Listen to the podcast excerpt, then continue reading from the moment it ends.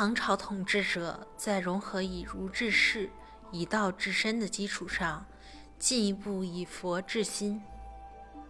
至此，佛教自传入以来，达到了前所未有的高度。佛教之所以在唐朝达到这样的高度，佛教音乐功不可没。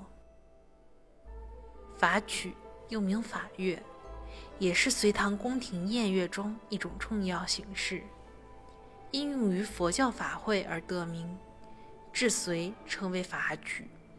它保存了汉族传统音乐、佛教音乐，并吸收道教音乐与外来音乐的发展过程。但法曲沉淀了华夏音乐的精华，在唐代宴乐中具有很高的地位。变文是唐代佛教寺院。用于宗教宣传的一种说唱形式，其名称来源于佛教语汇。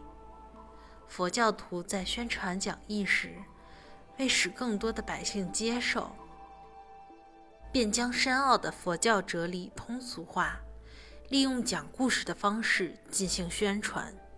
这种方式就称为俗讲。所用的讲唱本子叫变文。变文是一种散文和韵文交替出现的说唱形式，内容多为讲说佛经故事、宣传因果报应、轮回思想等佛教经义。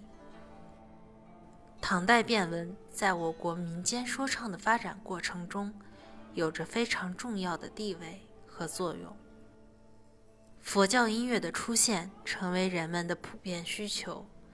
对于饱受苦难的人们，也算一种心理安慰，有助于缓解社会矛盾的同时，也有利于中国封建社会的持续稳定，有利于统治者巩固统治。